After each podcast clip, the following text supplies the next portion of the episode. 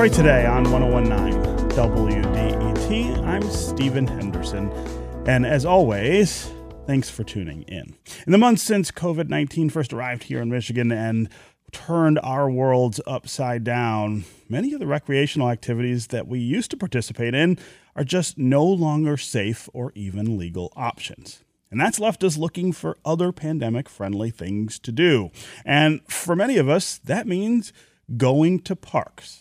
If you've gone for a walk at Belle Isle lately or some of the other spots here in Detroit, I don't need to tell you that attendance is up, way up. And the same is also true for almost every other park in and around Detroit. That's where we want to begin the hour today, looking at the role of our parks in our new pandemic reality and what they provide for us and our communities, but also how we stay safe as we get back out into the world. Here to talk about this are two people who are pretty deeply involved in this work at the local level in the city of Detroit. Brad Dick is the director of the General Services Department for the city of Detroit. Brad, welcome to Detroit today. Thank you, Stephen. Appreciate this.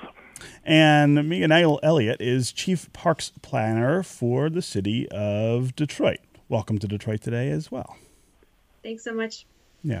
So uh, let's start with you, Brad. Uh, I, I, was out on the Dequindre Cut yesterday uh, at about 4 p.m. and I was really shocked at how many people are are out and about and trying to enjoy nice weather and sunshine because we've been cooped up for so long and that's a great thing. I saw a lot of people wearing masks. I saw everybody seeming to observe the idea of some sort of social distancing trying to keep uh, away from each other. But i wonder from you guys perspective how you figure to make parks safe for visitors now that we still have to have some observance of the idea of this really deadly disease spreading among us so, well, it's you know it's a tough question. I mean, you know, we're working really hard. I mean, obviously, contact sports aren't aren't aren't permiss, permissible these days, and uh, we are really encouraging uh, people to get out and walk, to take trail walks, to to jog, even get out and have picnics.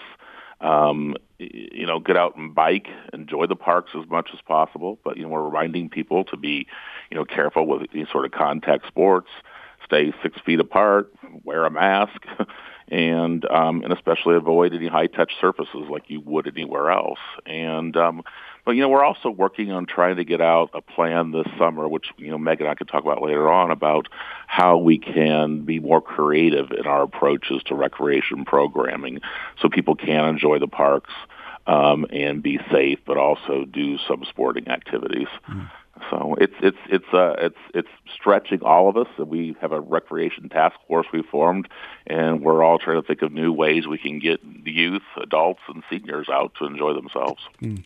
Uh, was there any thought that you might close parks in the city? No, you know, the mayor and I discussed that pretty intently, and we didn't we didn't want to close parks. We wanted to send the message that people need to be outside and enjoying the outdoors. Um, I mean, I think it's well known we did go through and remove uh, the basketball hoops in the city, um, which was sad for me. I mean, we've worked so hard the last few years to to restore many basketball courts across the cities with the Pistons, and and also working on it ourselves. And um, but it, it's just too much temptation for you know young folks to get out there and play. And, um, and we also had to close the the skate park at Riverside Park again, another place that was attracting uh, too many folks that were lacking you know social distance skills. But otherwise, that was where our plan was to keep the parks open, you know, and um, encourage people to get out and enjoy themselves. And for the most part, as you said, you saw yesterday in the Cut, people have observed it and and have been um, heeding the advice of the governor and of the city. Hmm. Uh, Megan, uh, talk about some of the efforts that you guys are employing right now to kind of gear up for Memorial Day and summer, which is right behind it, and and what I think is going to be a real crush of of people, maybe even heavier than what we're what we're used to. Right. So we're trying to be um, extremely proactive in that regard. Um, as park professionals, I think that we can come up with a ton of different ideas for um, how we can be creative about using our parks and still stay at a safe social distance from one another. But ultimately, um, as Brad mentioned, we need to follow the, the guidance of the state and of medical professionals. Um, so, what we've been working on is developing a process for that, um, whereby anyone that provides programming over the summer months can kind of work with us um, and with a medical professional to vet any of their protocols, procedures, the timelines for how they think they might enroll specific programs. Um, and then, you know, kind of feel like they have a safe plan in place um, to, to get that work started because we know folks are going to want to be out in, in public space as the weather gets warmer, um, no matter what. So we just want to make sure that we're able to do that safely. Um, there's another component to that too that I think is important though, which is um, around mental health and all of the the challenges that everyone has been facing recently um, related to loss and grief, anxiety, trauma. Um, there's a lot of research that showed even before this pandemic, um, we had a really critical need for mental health supports and social and emotional supports um, within the city. And we want to make sure that any of the programming we do this summer, we actually pair more proactively with that type of support. Um, so we'd like to kind of think about that that programming strategy as as a two part team of the medical professional that's doing a reactive vetting of our, our processes, but then also the mental health professional that is helping us to to meaningfully integrate um, some some um, lessons from the mental health community into any programming that we do. Hmm. So uh, we have a, re- a, listener on Twitter who says officials can't do anything. As callous as it sounds, if people want to go out and risk their lives and even the lives of their children, we can't force them to do otherwise. These are people who use quote feelings instead of logic. I want to get you two to to react to that. How much control do we have, or do you have, to try to make sure people are safe and keep other people safe. Brad, I'll start with you.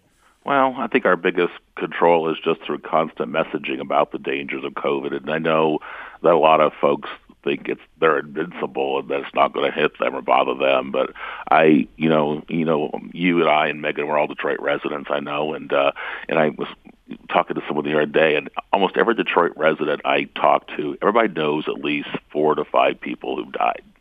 I do, and I'm mm-hmm. sure you do too, Stephen. Yeah. And um, and one was a close friend of mine, and one was aunt, my aunt died also, and we've all been affected in this in some way, and um, and I think that we, you know, that's the that is messaging has to keep getting reinforced with people that we know people who are dying, people who are sick, and um, so that's the, the strongest message there. I think that the governor and the mayor, with their constant messaging every day, um, the health professionals, you know, um, in our region, saying that you, you have to do things based on science and based on knowledge and based on facts. We have to keep emphasizing that.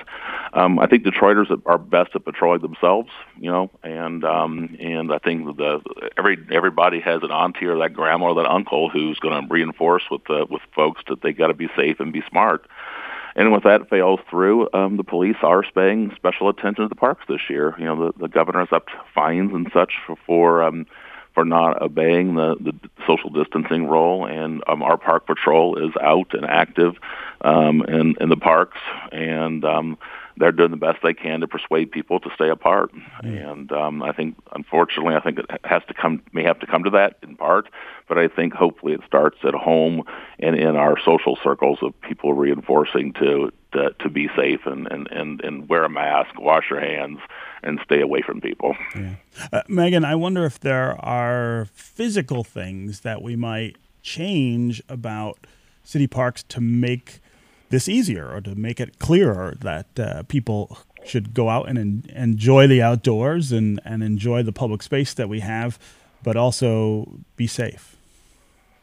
Uh, so we've looked at that, um, you know, immediately when when the executive order was released um, on kind of what are the physical things that we can put in place, um, maybe barriers in some parking lots, removing specific key pieces of equipment um, like our basketball hoops. Um, we explored a bunch of different signage, um, and those signs, you know, were kind of changing at a rapid clip as we learned more and more um, from the medical community.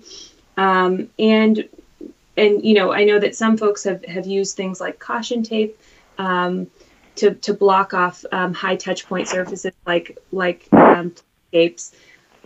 But I think that ultimately, um, to Brad's point, the communication is a really critical component because even with all of that in place, and a lot of those things, you know, signs are flimsy, the caution tape gets pulled down easily, um, unless people are, are kind of, unless we're starting with those behavioral actions up front, um, we can't make as, bi- as big of an impact with the kind of physical space. Mm.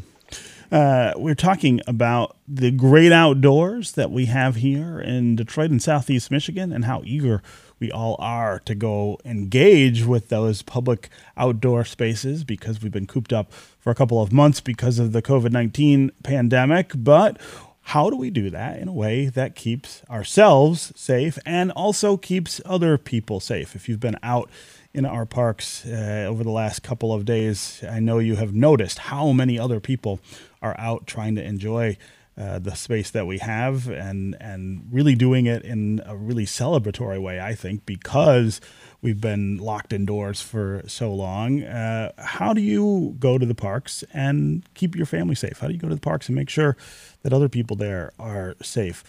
If you want to join the conversation, give us a call and tell us what you're doing. Do you feel safe going to the parks? What are you doing to feel safe? Are you wearing a mask when you're out? Uh, are you seeing others wearing masks? Are you distancing when you're on places like uh, the Dequindre Cut or on Belle Isle, where there were lots and lots of people uh, over the weekend. Uh, also, give us a call and tell us what the parks look like in your neighborhoods. That's one of the great things that's true for us here in the city of Detroit and Southeast Michigan is that many of us, or most of us, I would say, have a local park that we try to enjoy. What are you seeing in those parks in terms of distancing and mask wearing and all of the things that we're supposed to be doing. As always, the number here on the phones is 313 577 1019. That's 313 577 1019. You can also go to the WDET Facebook page and put comments there, or you can go to Twitter and hashtag Detroit Today, and uh, we'll work you into the conversation. Uh, let's start with Tim in Detroit. Tim, welcome to the program. Yes. Uh, how how can we assure that they won't continue with selective enforcement uh, of the parks? You know, black folks are treated differently. Some cases they're, they're murdered uh, by law enforcement, where if it was a white person, they get a warning. How can we assure that won't happen? Yeah. With this. Uh, yeah, uh, great question. Uh, we know that uh, we live in a society where things are not equal. Uh, Brad Dick and yeah. Megan Elliott, how do we make sure that people are treated fairly?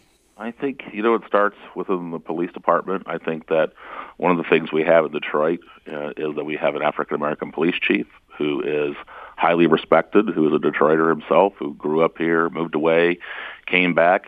Um, he has family here in the city. In fact, his brother also works for the city too, and um, I think that's really important. Um, I think the police department is working very hard to strive that the police force has high representation of African Americans in the police force so that when they're out that you're seeing people in police cars that look like you and um, I know that's something they're working hard to do, and a lot of it's around sensitivity training. I think we've done a lot here in Detroit to to do all we can to ensure that um, the police and the community are working well together. Um, the chief did start um, the community-based um, police officer uh, plan, where most neighborhoods have their NPO, the neighborhood police officer. Um, often, when I go to community meetings, one of the first questions the mayor asks of the room, he'll say, "How many folks in here know your your neighborhood police officer?" And and most hands go up, and people know them. I think that's important. And I think a lot of it starts with community-based policing, so that uh, folks know their officers, and that the officers know the folks. More importantly, and uh, I think we've done a lot for that I'm sure it's not perfect. It has a ways to go, but I think that's something that we in Detroit are really trying hard to do. And I give a lot of credit to Chief Craig for what he's done. Hmm. Megan? Yeah, I think that um, Brad hit on all the points that I wanted to talk about as well. And then just kind of consistent communication um, and constant communication with the, the police department so that we're all on the same page in terms of um, what is safe and what is not safe in the parks. Ultimately, um, the police department will be using their best judgment. Um, I think that this is also, you know, the Tim, your call um, relates to kind of comfort levels of people wearing masks in public and, and how that's different across um, race. And I feel like uh, we, and our health department has done a lot to communicate the safe wearing of masks and, um, and again, working with those NPOs um, to, to make sure that there is um, a good relationship there. Hmm.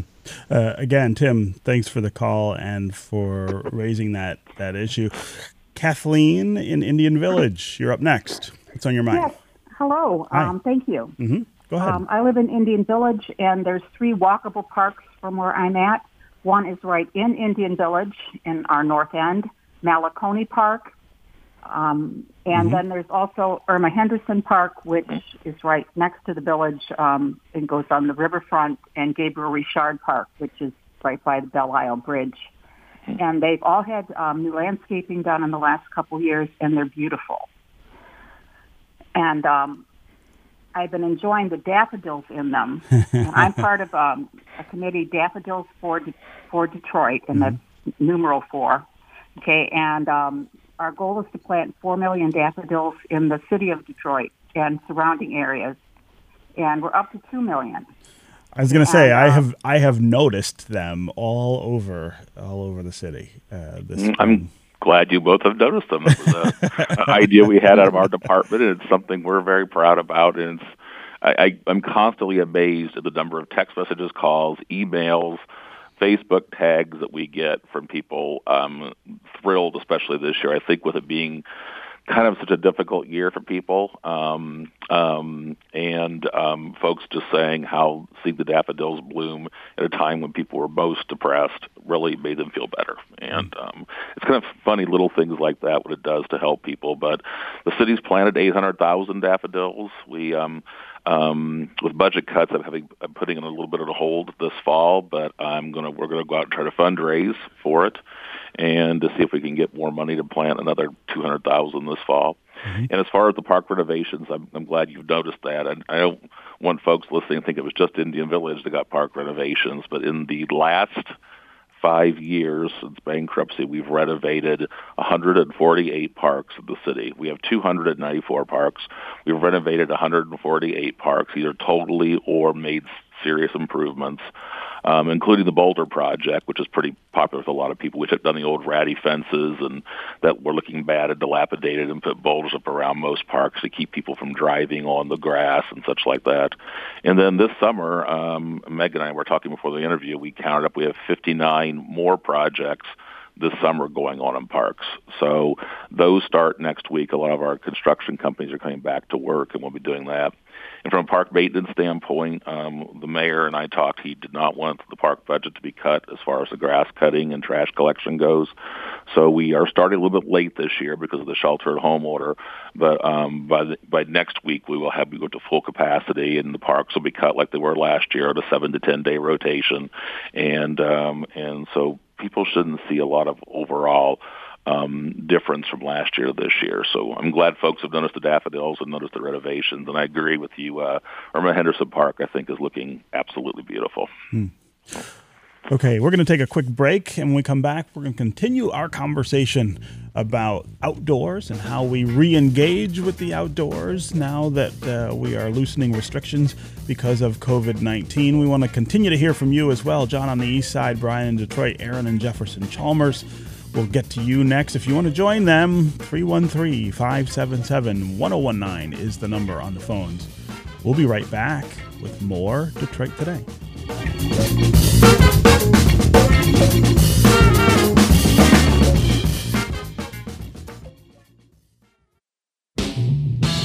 News, music, culture, and community. Every day on 1019 WDET, Detroit's NPR station.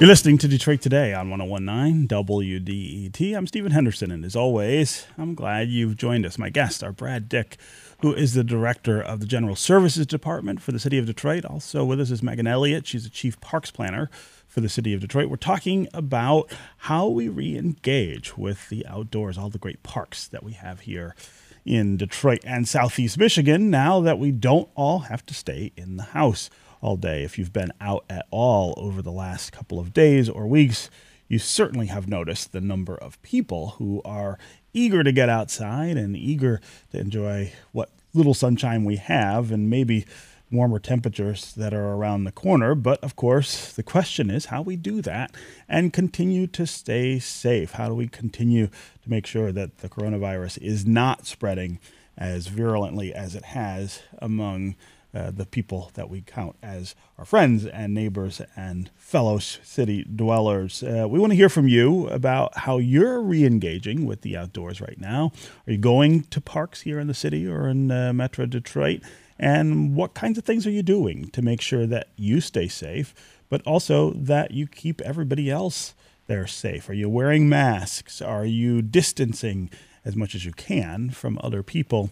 When you uh, see them in parks. Also, give us a call and tell us how safe you feel when you're out and about right now. Uh, do you think we ought to be doing more things to try to keep people from spreading the disease? As always, the number here on the phones is 313 577 1019. That's 313 577 1019. You can also go to Facebook and Twitter and put comments there, and uh, we'll work you into the conversation. Let's go to Brian in Detroit. Brian, welcome. Morning. How you doing? Detroit. Hey, how are you? All right. I work every day. I'm out on the road driving around because I do service work, mm-hmm. and I see a lot of people out. I see a lot more traffic now, and it makes me kind of sad. All, all the people who sacrificed their lives, not really sacrificed, but who died because of this virus, and then you see people taking it so cavalier, cavalier, all over the place, just piling into groups of people.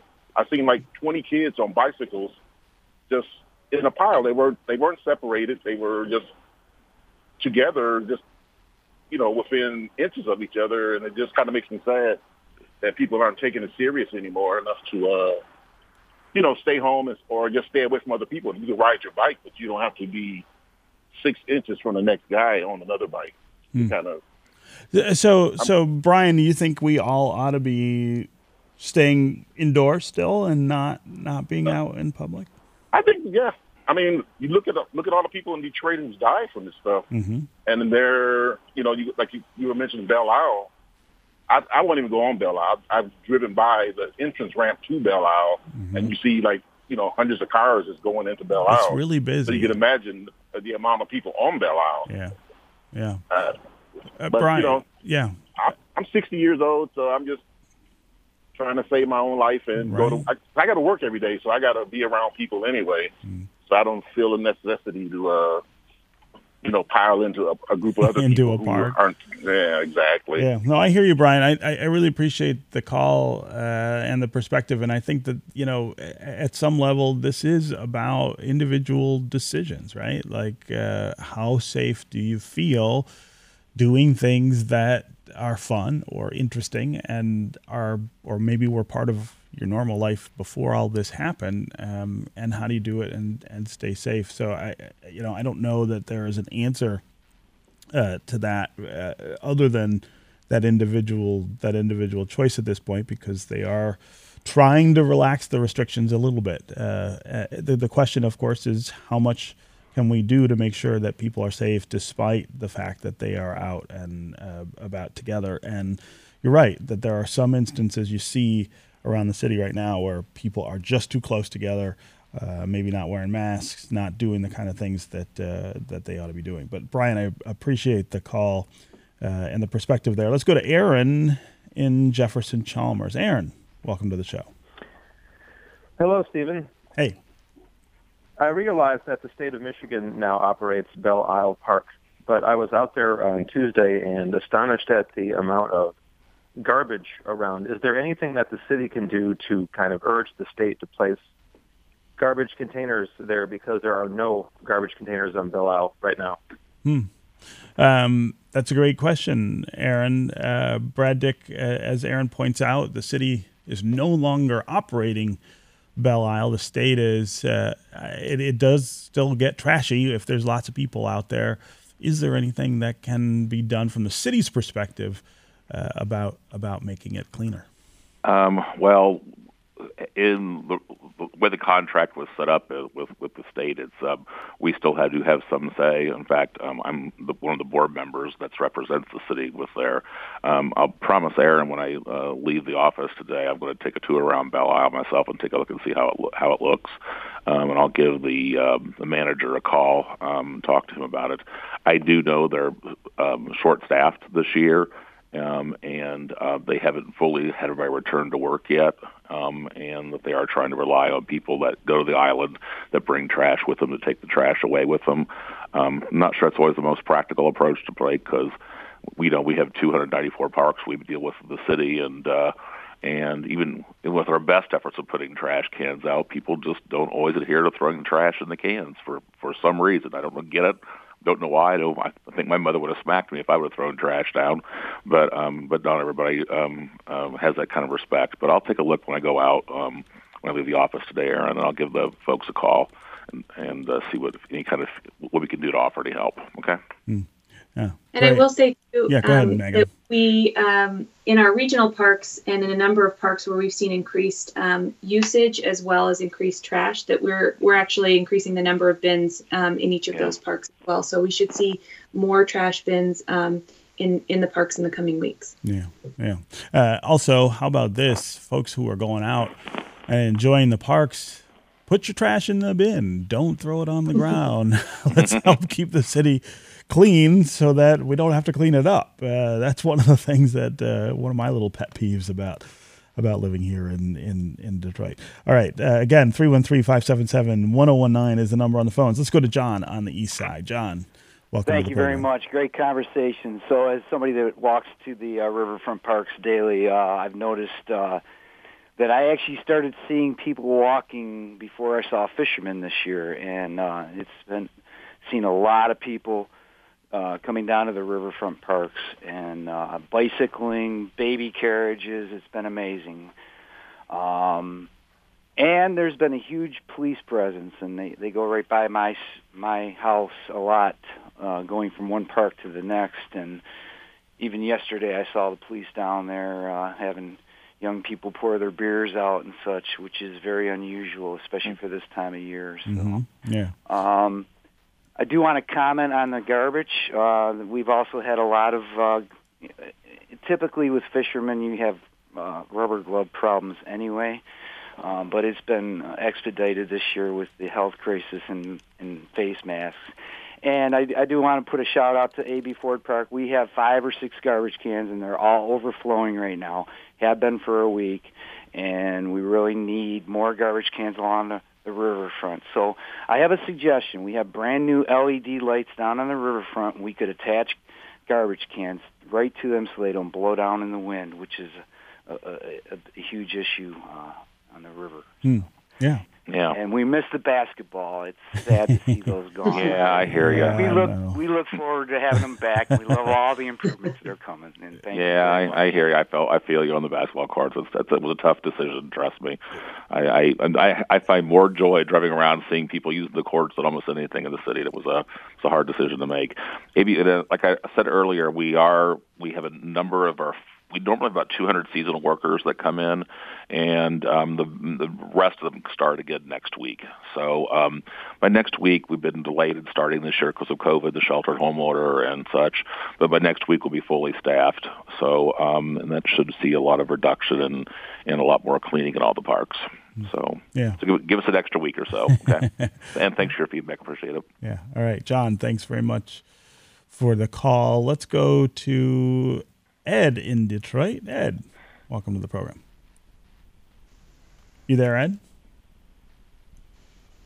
No, Ed. Uh, Ed, give us a call back. I we can't hear you, so uh, we'll uh, we'll wait for you to to ring us back. Let's go to Ricardo on the west side. Ricardo, welcome to the show.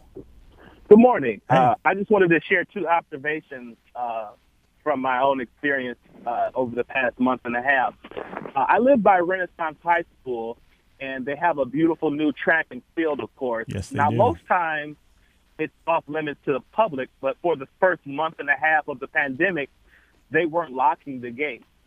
So uh, every day I would go up there and run a couple miles, and it seems like as the pandemic has gone on, the the amounts of people have increased more and more and more to the point where about two weeks ago they just totally have locked the gate. You can no longer access the track.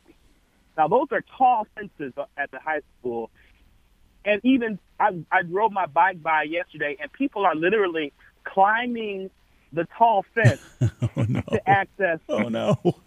the track. it, it, it's just so asinine to me. And another observation I wanted to share is I'll usually ride my bike from my home to, to Palmer Park and around Palmer Park. And of course, immediately police were removing basketball rims. Mm-hmm. Uh, not everyone, I don't know, everyone may or may not know, Palmer Park has beautiful new tennis courts mm-hmm. that are that are locked. So I don't mean to make this necessarily a racial thing, but usually the young black guys are playing basketball, so they don't have access to the basketball hoops anymore. And I've noticed yesterday that even with the the tennis court fences being locked, there are gentlemen who are Caucasian who are hopping those fences to continue to play to go play tennis. To play tennis.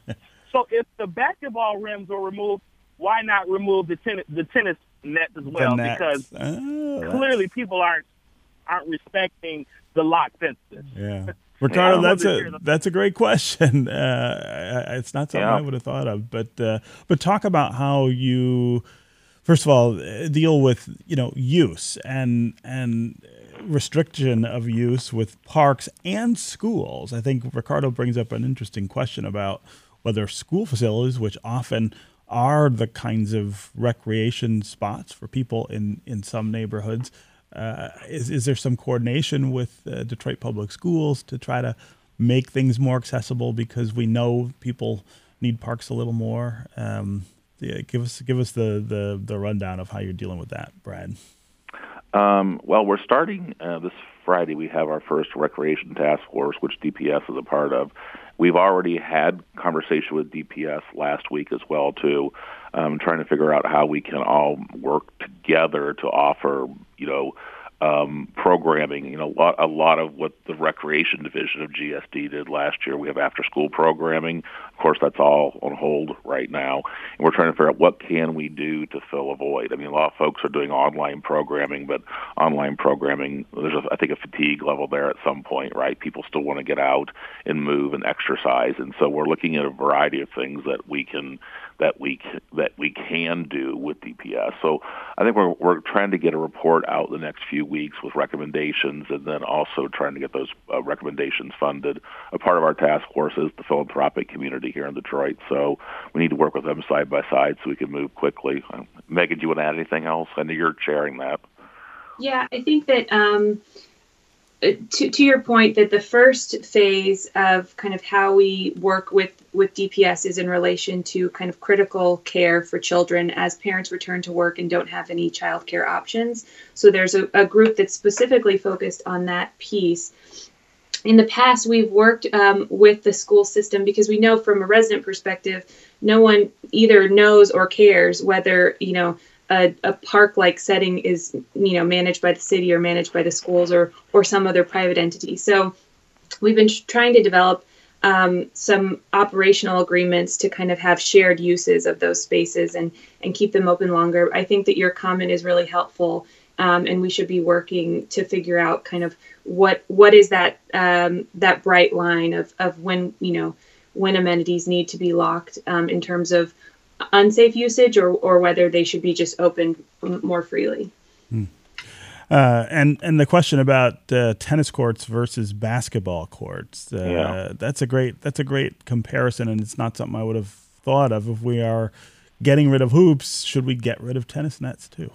You know, it's funny. I, I sent a text as Ricardo was speaking to my park development manager because as of last week, the tennis nets, court nets, were not up at Palmer. So, um, in fact, we had planned on not putting them back up, so I need to find out what's going on with that. But um, you know, uh, tennis. I mean, I agree. No one should be out playing any contact sports right now. But the one thing I feel about I don't play tennis, but at least with tennis, you usually have two people playing one on one or even doubles. And people are typically it's good distance, far apart. Right? Yeah, yeah, it's right. more of a distance, like the golf. You know, people ask us about well, golf's back open. We, the city has three courts, and you know, um, we can control it a bit better, you know, um, with what who goes out and making sure people are wearing masks and staying distance. And the same with tennis. I feel like it's more of a sport that people stay apart naturally distant.